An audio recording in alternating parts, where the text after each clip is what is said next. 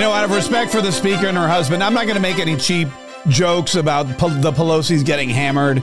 You know, I'm not going to make the joke about how, well, I guess Nancy's the uh, not the only one who gets hammered at home, or, wow, I only thought Paul Pelosi got hammered uh, in his Porsche before he got a DUI. I didn't. I'm not going to make any of those jokes at all uh, because this is a very serious situation that we should treat well, seriously. Uh, thanks so much for joining me. This is Mark Kaye Saves the Republic. I had this story there's stories that come along, and I have to tell you, uh, they just it uh, fascinate me. And I think the interesting thing we're seeing today in this day and age is that in the old days, people used to just take news for granted. It used to be like, hey, a, a person A got attacked in their home. Person A is married to person B. This is political. That used to be the thing. Nowadays, it's not so simple anymore. It's uh, there's a lot of differing levels to this. There's a lot of different layers to this, and the the at least what I've seen from the um, you know the uh, information on Twitter and the information that's coming out on in the media, the questions that are being asked, the way people are reacting because of Paul Pelosi, because of who he is, because of who his wife is, and because of the things that we know that they've done to take advantage of Americans. Um, I think it's it's a very different sub it's a very different substantive uh, you know response to this story. It's not just, you know, this is political violence. It's not just, oh, this is a MAGA Republican. In fact, Hillary Clinton immediately came out and blamed Donald Trump and MAGA Republicans for this kind of an issue. And I think that was a mistake on her part because in doing so, automatically people realized that it probably wasn't a MAGA Republican. It probably wasn't a Donald Trump supporter. The fact that Hillary Clinton was politicizing this immediately made everyone realize this is probably not as political an issue as as she likes it to um, you know she wants people to think. Also, I mean, let's be honest. This guy, as we delve into, I won't even. We're going to get into the secrets and the bizarre or the bizarre misreporting or the contrary reports of what happened at the scene in just a minute. But when you get into it, this guy is not at all anything that would represent a Trump supporter. And I mean, yes, true, Trump supporter is something that is a much more vast and varied term these days. It's not just Republican, it's not just conservative, it's not just redneck, it's not just hillbilly, it's not just white uh, supremacist or white extremist anymore. No, there's a lot of people who support Trump. There's Latinos who support Trump, there's African Americans who support Trump, there's gay people who support Trump, there's Asians who support Trump, there's immigrants, there's uh, housewives, soccer moms, everybody. The MAGA Republican wing of the of the party is growing and growing and growing. And if you don't believe me, just look at what look at what's happening with the elections. Look at all the Trump-backed candidates that are going to win next week. Look at all the Trump-backed candidates in Georgia, in Florida, in Arizona, in Colorado, uh, in in uh, in um, Ohio. Look at the Trump-backed candidates that are going to be that are going to be focusing on and winning not just the House of Representatives, but probably the Senate. In fact, it looks like there's going to be a 52 seat majority for Republicans in the Senate. Rick Scott was on television yesterday touting that. And I, you know, I don't disagree. I think that that's not only plausible, but probably exactly what's going to happen. And then in 2024, if Joe Biden runs again and he runs against Donald Trump, you're going to see a trouncing. So, yes, it makes sense that Hillary Clinton would jump out and say, white dude attacks Paul Pelosi, husband of Nancy Pelosi, with a hammer, yelling, Where's Nancy? Clearly, that's a MAGA Republican, but we're learning a lot about this guy, and he's far from it. In fact, first of all, he's a member of the Green Party, and the Green Party is about as extreme a left wing socialist movement as you can get. The Green Party believes in in uh, real communes. I mean, the Green Party believes in no capitalism, a lack of possessions. They believe that money is evil. The Green Party believes that we can all coexist in some kind of utopian yada yada yada. That corporations are all. Ba- I mean, everything that everything that capitalists stand for and conservatives stand for, the Green Party is totally against. Also, this guy was a gay nudist. Now, again, the Trump MAGA Republican umbrella is growing and growing and growing. But I don't think I don't think there's a lot of Green Party gay nudists from San Francisco in that particular tent yet. There could be one or two. I could be wrong. There could be one or two. And uh, and the other thing is he's a massive drug addict, which means that he was mentally unstable. Something that the Pelosi's probably uh, could relate to. Uh, now I know that there's been now I know that there's also been rumors that these guys were involved. I know that uh, Hillary Clinton posted on Twitter, and Elon Musk immediately replied to her with a story that has now been deleted, I guess, and it, it suggested in an alternate universe, maybe something else is going wrong. In fact, they suggested that maybe, maybe, just maybe, it wasn't that Paul Pelosi was attacked because this guy hated Nancy Pelosi. It wasn't that Paul Pelosi was attacked because of who he was married to. It's because Paul Pelosi and this gentleman were involved in something that was, you know, maybe not what we were led to believe. Maybe it wasn't a random attack. Maybe they knew each other.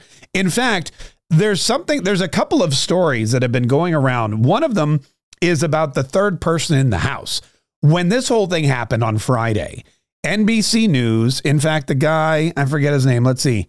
Uh, all right, so here's this guy on a Meet the Press with Chuck Todd, and he's talking about how on Friday, police said there were multiple people in the house, not just Paul Pelosi and this guy, David DePap or DePappy, but a third person who actually opened the door for police. Listen to this. The police chief came out and did a press conference later on Friday when, when most people had uh, uh, already started to go to bed on the East Coast. And, and in that press conference, uh, he stated that there was a third person inside the house that opened the door for police when they were called to that house. And that's when they saw the struggle over the hammer between uh, DePepe and Pelosi. And then DePepe, according to police, uh, struck Pelosi in the head with that hammer. You know, we've done an analysis on DePepe's social media and blog mm-hmm. posts over the years. Both law enforcement, our analysis, kind of the same uh, in this regard that he had some fringe left wing views, some fringe right wing views. Uh, but according to our own Ben Collins, really over the last year or so, Chuck, mm-hmm. this individual went to the alt right, far right type ideology that we've seen talking QAnon, talking Pizzagate and then just a lot of very right. anti-Semitic postings. Okay, so they, he has fringe left-wing posts and then fringe right-wing posts. So NBC decides he's a right-wing alt, alt right-wing conspiracy theorist, which is uh, you know that's that's typical. That's typical. That makes sense. All right, if he's got half of his posts are on the far left and half of his posts are on the far right, let's just call him an alt right uh, QAnon conspiracy theorist. And this clearly had to be a political attack. But the first part of that is what's interesting when they say when they say somebody opened the door for police. Now, why is that bizarre? Because the door, the glass on the door was shattered. We all saw the photo. The, gla- the glass was shattered. It showed forcible entry. And then, if that was the case, why would somebody have to open the door for police if the police, if the door was already open? Also, how is it that if there's another person in the house, Paul Pelosi had to run to the bathroom and call 911. And who was this mysterious third person? How come we're not hearing about them? How is it that police can get that important a fact wrong? I mean, when they get to the scene and they see there's two guys struggling with a hammer on the floor, somebody has opened the door for them. What happened to that mysterious third person? Now NBC News is walking it back and they're saying that there was no third person uh, hiding in the house during the Pelosi attack. Breitbart reports today NBC News walked back a report Sunday that there was a third person in Paul Pelosi's home during the attack. The SFPD also says there were only two people inside the Pelosi home, Paul Pelosi and DePappy, when they responded, clarifying statements made at Friday's press conference, which seemed to indicate there was a third person inside the home who opened the door. Tom Winter is that reporter. Uh, Winter reported Sunday morning on Meet the Press there was a third person who opened the door. San Francisco Police Chief Bill Scott indicated there was a third person. When the officers arrived and knocked on the front door of the residence this morning, the door was opened by someone inside, and the officers observed through the open door Mr. Pelosi and the suspect, Mr. DePappy, inside the entryway of the home. He said the police officers on the scene remained outside the home and spotted Pelosi and DePappy inside the entryway struggling over a hammer. When officers ordered the pair to drop the hammer, Scott said DePappy alleg- allegedly pulled the hammer away from Pelosi and struck him on the head. He said that Pelosi was struck at least once before officers tackled DePappy to the ground. Now, this, of course, all seems really suspicious to me, especially since the LA Times reported that Paul Pelosi called 911 and said that David was a friend of his. Now, think about let's listen to this one. Sometime during the struggle, or sometime when DePappy was in the house, he told the guy, Hey, I have to go to the bathroom. Uh, let me go to the bathroom here quickly. It was early Friday morning. Someone broke through the rear door of a large hillside home in San Francisco. This is from the LA Times. Um, Nancy Pelosi was in Washington with her protective detail, but Paul Pelosi was home. New details are emerging of what happened next. According to police, DePappy allegedly entered the house and at some point confronted Paul Pelosi. Pelosi told the intruder that he had to use the bathroom, then made a surreptitious 911 call on his cell phone and left the line open. Sources familiar with the attack told the Times. In a communication between a dispatcher and a police car, the dispatcher says there's a male in the home and that he's going to wait for his wife. The dispatcher said the man on the line doesn't know who the male is, but he advised that his name is David and then said he is a friend.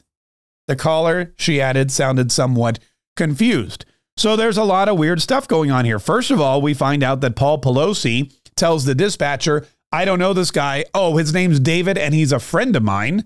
And then we find out that there's a third person in the house that police are reporting on for two days. All of a sudden, there's no third person. Also, who broke the glass on the door? Why did police need somebody to open the door to the entryway if the glass was broken? The whole thing is very bizarre, and I don't think we've seen the end of it. Also, as we dig into this DePappy guy, I think you're going to see more and more that the narrative of the far right QAnon, ultra MAGA Donald Trump extremist is going to fall by the wayside. Also, you're going to start seeing how there is a a difference of reporting once again in attacks by the far left, violent attacks. For example, Lee Zeldin, who's running for governor and could very well be the next governor of the state of New York, he was attacked on stage with a knife. And the guy that attacked him was let out of prison the very same day to walk the streets. You uh, later this in the election cycle, there were people that were murdered in front of his house. I mean, the uh, it, it's really interesting. Don't forget Brett Kavanaugh. That Brett Kavanaugh, after the Supreme Court decision on uh, the Dodd case, uh, the Dobbs case, pardon me, was released, he had a guy fly all the way from California. I'd like to point out to his home in Virginia with a can of pepper spray, a knife, and a gun, and he waited outside to kill Brett Kavanaugh. So this political violence, yeah, it's ramping up, but it seems to be more. Uh, it seems to be coming more from the left wing. Um, you know, depending on who you believe. If you believe NBC News, you know, he's got left wing conspiracy theories and right wing conspiracy theories. So when we add those together, clearly he was a right wing extremist. I'm going to be, it's going to be interesting to see if this is a Jussie Smollett type of case. It's going to be interesting to see what they, uh, what they hope to gain from this kind of a case. But in doing so, in uh, trying to present this as a right wing MAGA conservative attack on Paul Pelosi, I don't think they're going to be very, I don't think they're going to be very successful. Um, but anyway, we'll continue to follow this. We'll have more on it on this as well during the uh, the Mark Kaye show today at noon. So be sure to tune in for that. And it's Halloween. I, I totally forgot to mention that today. I'm not really dressed as anything. Maybe I'll throw on I'll throw on one of my sweatshirts uh, that I got from the Mark Kaye shop. Um, but you know, we have a couple of exciting things going on. Uh, tomorrow, November the first, we announce all the details for our Ho Ho Hold'em charity poker tournament, which is coming up on uh, December the first and that'll be very exciting. Tickets will go on sale. We'll announce all that on the Mark Kaye Show. Plus, tomorrow after the show, our post show live bi weekly, we do it twice a month. Um, Hannah and I sit down and we talk to you. We tell you stories, stuff you haven't heard before, stuff that we don't talk about on the air. We answer your questions. We're gonna. It's gonna be a really good one tomorrow, and that's only for our locals subscribers. So if you subscribe to us on locals, if you're a supporter, bravo, yay, thank you. We will. Uh, we will make that available to you. If you're not, there's still time to do it go to markk.locals.com, markk.locals.com. You can join our community, our Catria community, and then you can become a supporter and join us tomorrow for that really cool uh, post show live, which is locals only tomorrow, right after the show, about 310 Eastern time, 210 uh, uh, Central. And then, of course, you can figure it out, you know, wherever you happen to be. Uh, uh, listen, thanks again for joining us today. Thanks for downloading this podcast. Don't forget to share it with whoever you want. Subscribe and listen every single day so that you and me and all of us can continue to together work to save the Republic.